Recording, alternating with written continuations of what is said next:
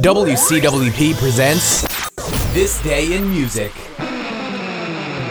Welcome to This Day in Music, the 28th of April. Let's take another look at how music has changed over a period of almost 30 years. 1946, Perry Como's Prisoner of Love hits number one.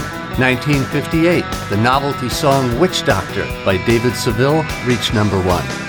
1966, big musical evolution in the number one hit Good Lovin' by the Young Rascals.